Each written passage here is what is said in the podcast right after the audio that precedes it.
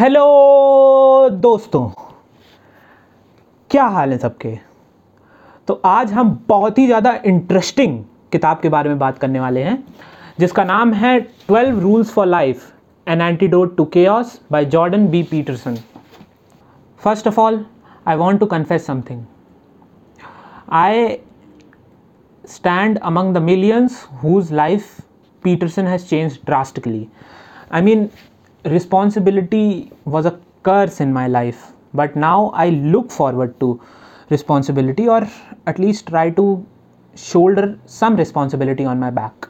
हम इस मतलब इस पूरी किताब को there are twelve rules and I want to go deep inside every rule and see what the man is trying to say ठीक है तो ये इसके 12 एपिसोड्स आएँगे और हर एपिसोड एक रूल के बारे में होगा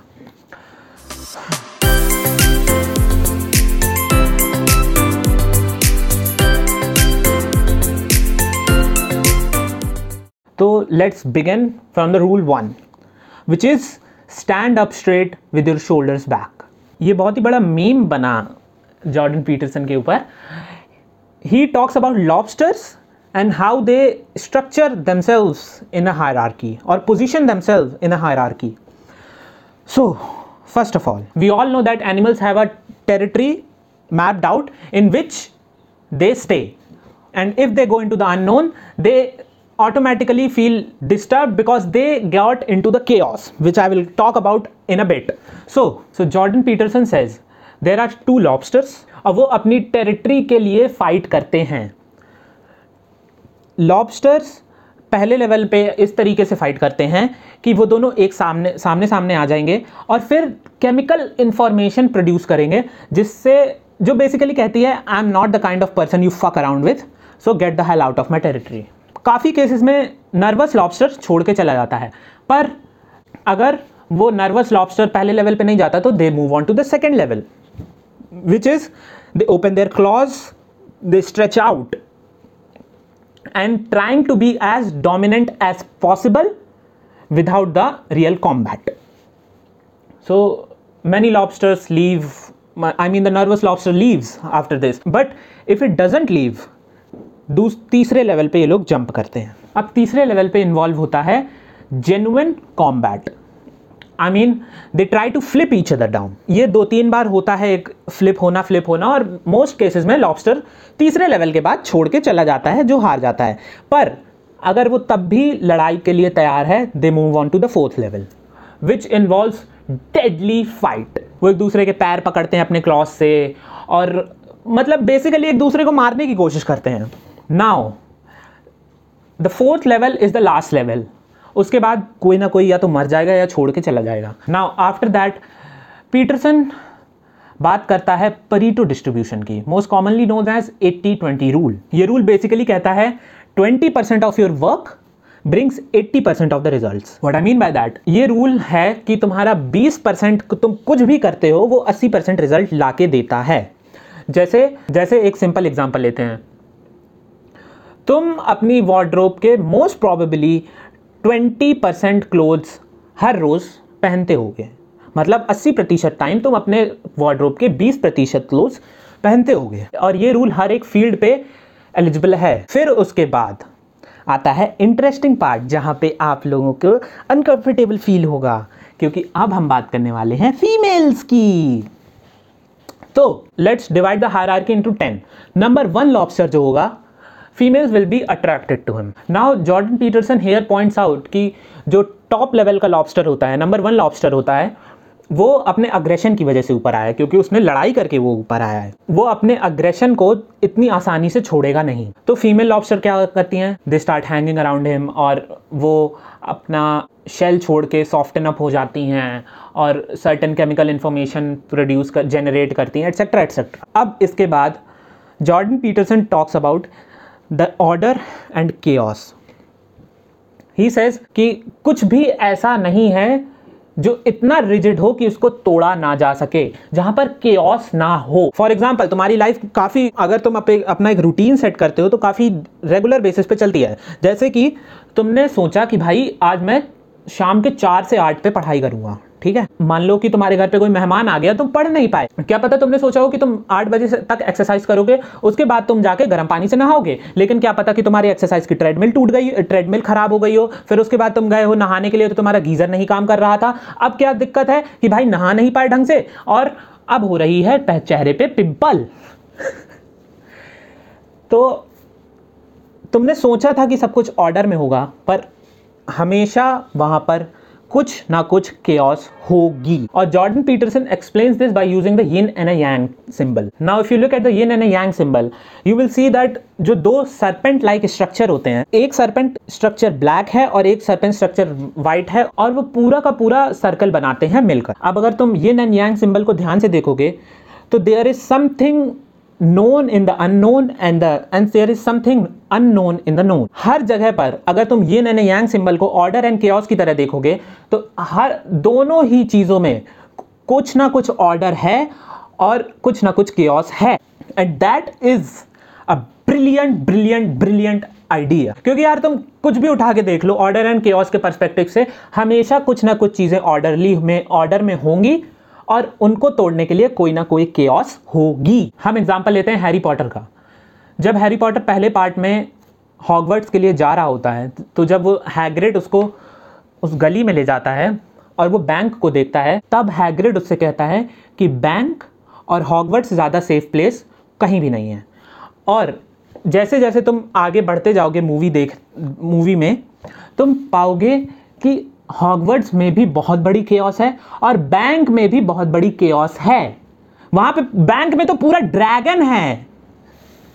पर तुम हर केओस को ऑर्डर में चेंज कर सकते हो। ठीक है। अब उसके बाद हम वापस आ जाते हैं हायर आर्कीज में। अगर तुम नंबर वन लॉबस्टर हो, तुम ज़्यादा सक्सेसफुल हो, तुम्हारे पास ज़्यादा अपॉर्चुनिटीज़ हैं, तुम, लोग तुम्हें फेवर जल्दी करेंगे, आसानी से। और फीमेल अट्रैक्शन की तुम्हारे पास कमी नहीं होगी क्योंकि तुम ऑटोमेटिकली अट्रैक्टिव हो जाते हो अगर तुम कॉम्पिटेंट हो। Well I am taking an example as a lobster but this also implies in the human being you if you are a number ten lobster in the hierarchy your living condition is bad your food is bad, your mental health is bad, you are not an element of attraction unless someone is as desperate as you. जो कि मेरे हिसाब से अच्छी motivation नहीं है attractive होने के लिए। You are more likely to fall ill तुम बीमार जल्दी होगे, जल्दी मर जाओगे, और अगर तुम्हारे पास पैसा भी है तो भी उसका कोई फ़ायदा नहीं होने वाला। तुम्हारे पास अंधा पैसा है, पर तुम्हें पता ही नहीं उसका क्या करना है। यूज़ कैसे करोगे? और अगर तुम्हारे पास पैसा है you are more likely to fall in the trap of drugs alcoholism etcetera और वहाँ पर तुमको ऐसे लोग मिलेंगे जो तुम्हारी जान के भूखे हैं, क्योंकि तुम्हारे पास पैसा है।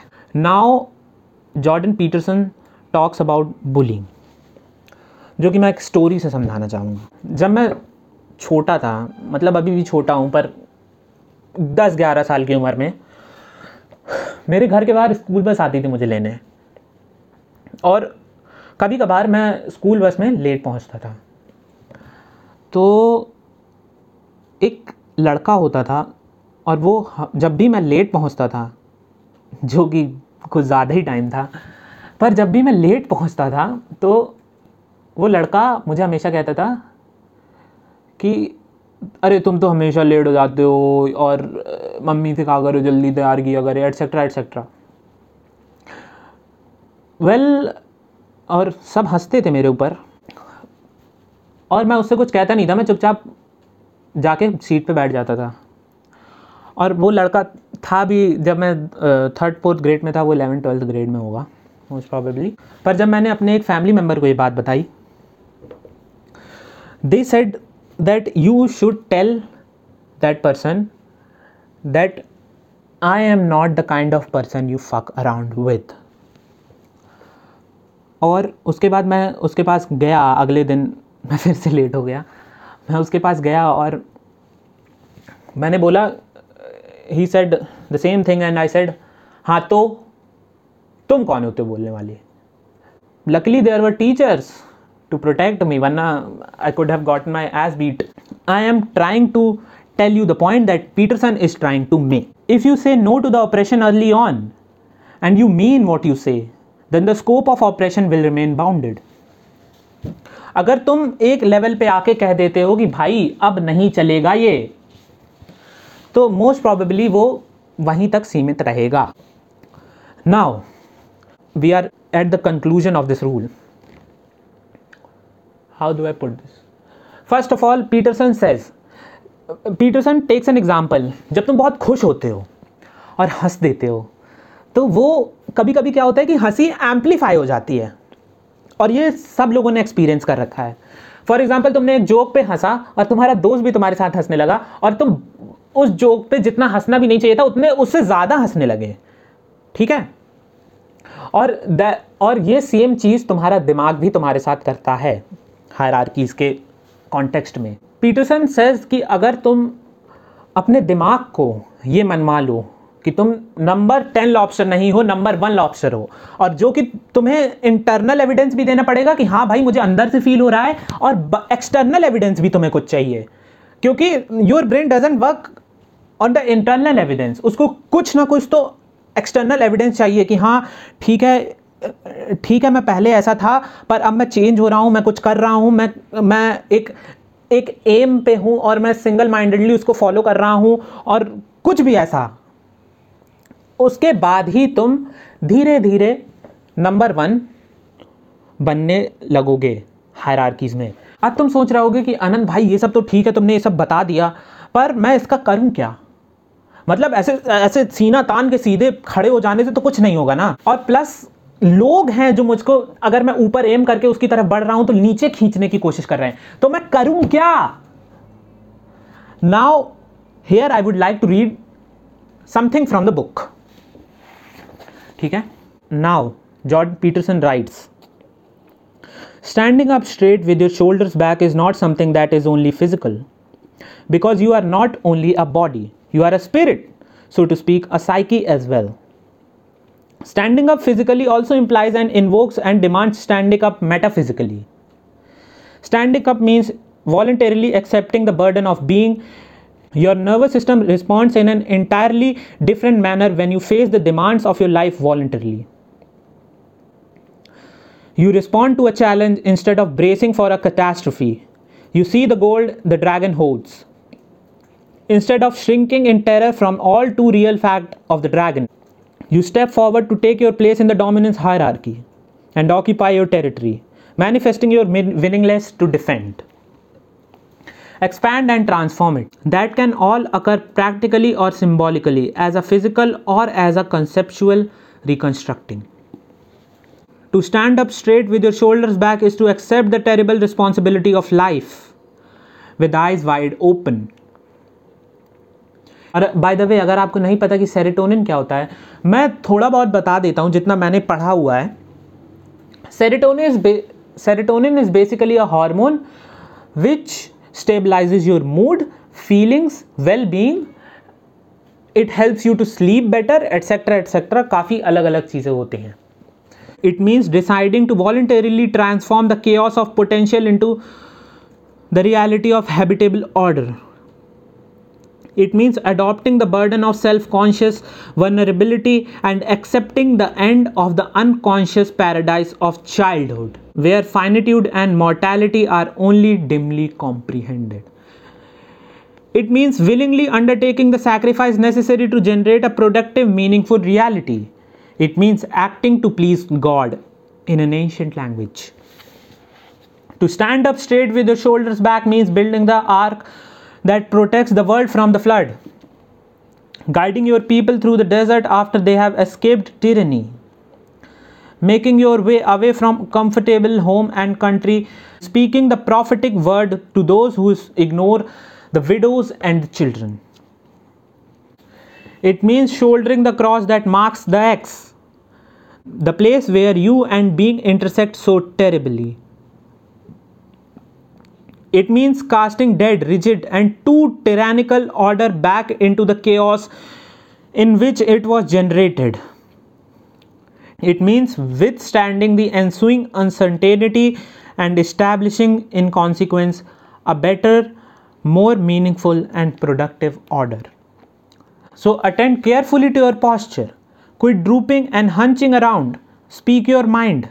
Put your desires forward as if you had a right to them, at least the same right as others. Walk tall and gaze forthrightly ahead. Dare to be dangerous. Encourage the serotonin to flow plentifully through the neural pathways desperate for its calming influence. People, including yourself, will start to assume that you are competent and able, or at least they will not immediately conclude the reverse.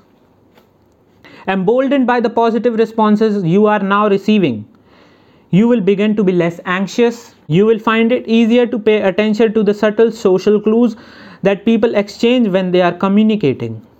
Your conversations will flow better with fewer awkward pauses. This will make you more likely to meet people, interact with them, and impress them. Doing so will not only genuinely increase the probability that good things will happen to you, it will also make sure that those good things feel better when they do happen. Thus, strengthened and emboldened, you may choose to embrace being and work for its furtherness and improvement. Thus strengthened, you may be able to stand even during the illness of a loved one, even during the death of a parent, and allow others to find strength alongside you when they would find otherwise to be overwhelmed and despair. Thus emboldened, you will embark the voyage of your life. Let your light shine, so to speak, on a heavenly hill and pursue your rightful destiny. Then the meaning of your life should be sufficient to keep the corrupting influence of the mortal despair at bay. Then you may be able to accept the terrible burden of the world and find joy.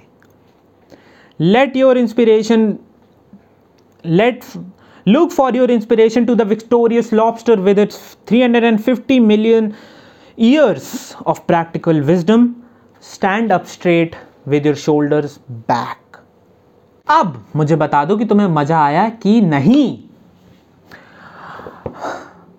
बस मेरे दोस्तों आज के लिए बस इतना ही था अब आप जाते जाते कमेंट करना मत भूलिएगा hashtag JBP hashtag lobster army और वो सारे काम भी कर दीजिएगा जो यूट्यूबर्स आपको हरास करते हैं करने के लिए।